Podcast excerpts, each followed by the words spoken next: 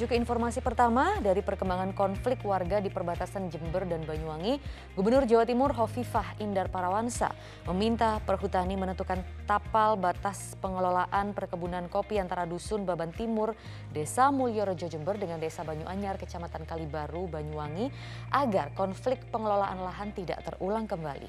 Ya, sementara itu di lokasi konflik, patroli aparat membuat warga merasa tenang.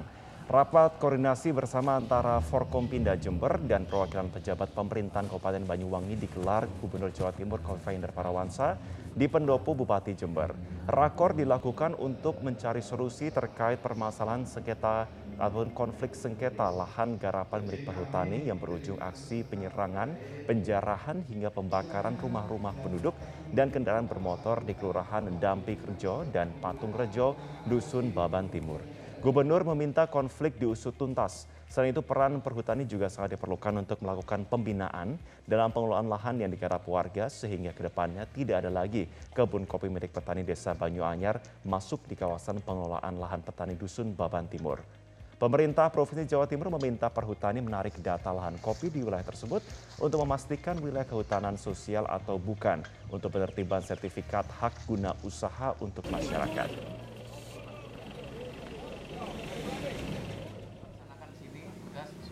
Sementara itu warga dusun Dampik Rejo dan Patung Rejo dusun Baban Timur Jember, Jawa Timur sudah mulai tenang setelah aparat gabungan Brimopolda Jatim dan Polres Jember mengintensifkan patroli di sejumlah wilayah konflik, terutama di Kecamatan Kalibaru, perbatasan Jember dan Banyuwangi. Petugas bersenjata laras panjang siang dan malam melakukan penjagaan di rumah-rumah warga, terutama para rumah korban penyerangan dan pembakaran. Patroli juga dilakukan hingga area perkebunan kopi dan salah seorang warga mengaku satu unit mobil dan dua unit sepeda motor miliknya dibakar masa 30 Juli lalu yang membuat dirinya dan keluarga trauma. Sangat bersyukur, terima kasih dengan adanya keamanan ini bisa tambah tenang, tidak was-was.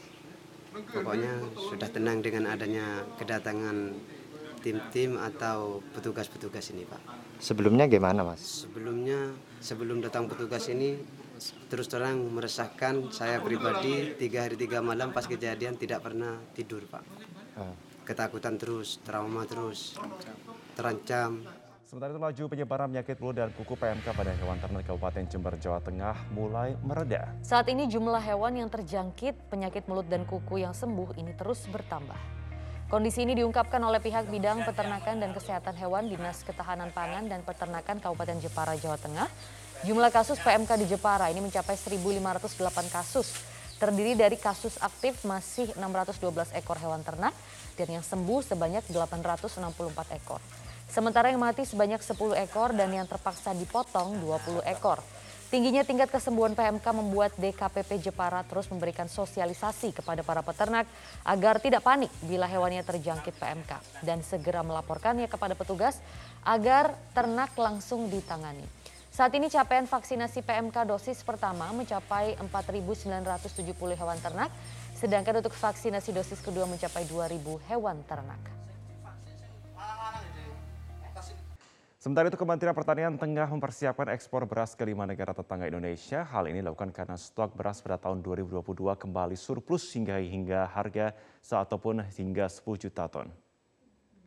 Pemerintah melalui Kementerian Pertanian tengah mengencarkan mewujudkan Indonesia swasembada pangan. Target ini berbuah manis dengan capaian stok beras yang mengalami surplus di tahun 2022. Untuk itu Kementerian Pertanian tengah mempersiapkan ekspor beras ke lima negara tetangga yakni Tiongkok, Brunei Darussalam, Timur Tengah, Malaysia, dan Filipina. Ekspor ini tengah dalam proses dan mengajukan permintaan daripada negara tetangga. Untuk tahun 2022, Kementan memastikan stok beras akan aman hingga akhir tahun ini. kalau ngikutin data yang dirilis tadi eh, semua juga pihak pihak aman cukup terkendali dan itu diwujudkan rekonfirmasi juga dari sisi produksi, konsumsi dan stabilitas harga. Jadi kondisi perkembangan harga yang terjadi sekarang pun mengkonfirmasi bahwa eh, stok beras eh, secara cukup. Pak ini kan beras cukup. Pak ini ekspor beras... tetap jalan, permintaannya ada tinggi juga. Ke negara mana Pak? Per, yang sudah ada surat permintaan memang dari Cina kemudian Brunei, Timur Tengah, sebentar lagi ada surat dari Malaysia tadi baru ketemu saya. Berarti Kementan siap Ada untuk peluang, ada peluang pasokan ada tapi nanti terukur berapa jumlah yang bisa diekspor supaya eh, apa itu menjaga mitra pasar kita juga. Kementerian Pariwisata dan Ekonomi Kreatif terus mendorong pertumbuhan UMKM melalui program marketing berbasis digital. Salah satunya dalam ajang apresiasi kreasi Indonesia atau AKI 2022 yang digelar di Jember, Jawa Timur. Setelah dua tahun mengalami penurunan ekonomi secara drastis karena pandemi COVID-19, Kemenparekraf terus mendorong masyarakat agar menciptakan wirausaha muda melalui berbagai program. Salah satunya adalah pameran apresiasi kreasi Indonesia berbasis pelatihan pemanfaatan ekonomi digital oleh platform e-commerce. Puluhan UMKM asli produk daerah dipamerkan dan diperjualbelikan di tengah swalayan atau mall. Kolaborasi ini sengaja dilakukan agar produk UMKM dapat bersaing dengan produk lainnya. Kemenparekraf berharap dapat menciptakan jutaan lapangan kerja baru dan setiap tahun terus berkembang dengan target 1,1 juta tahun ini. Kemudian pada tahun 2024 mendatang, Kemenparekraf menargetkan ada 4,4 juta lapangan pekerjaan baru.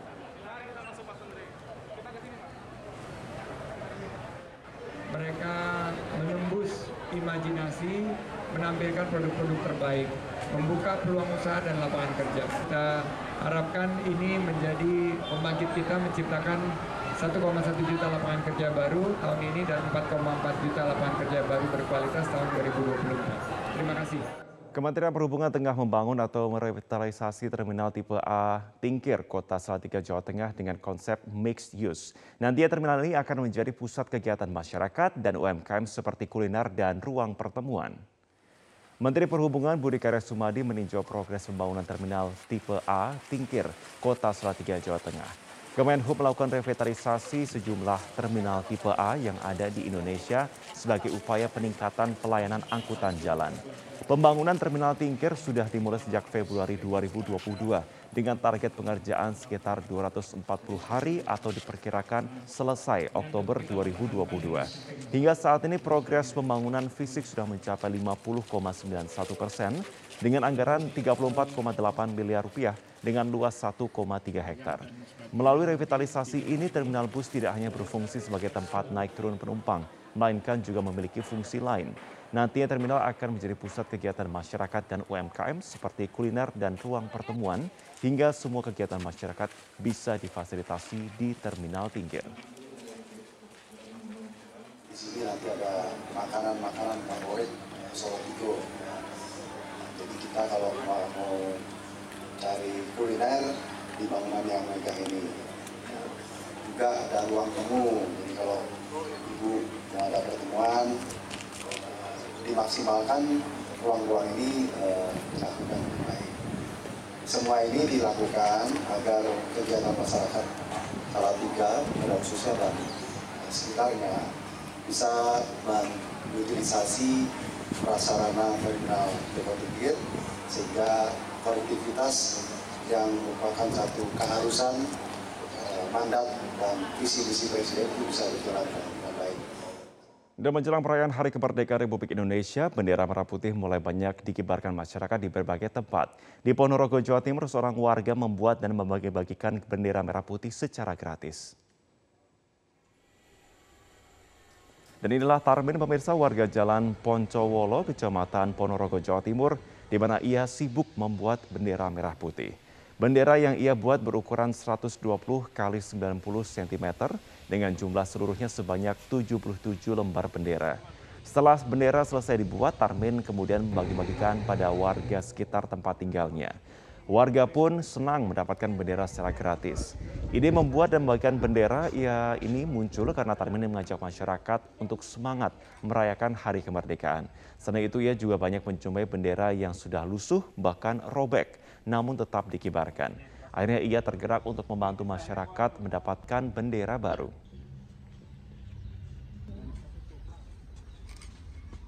Pembagian bendera hari ini uh, kita lakukan ada 77 bendera uh, sebagaimana 77 tahun Indonesia Merdeka.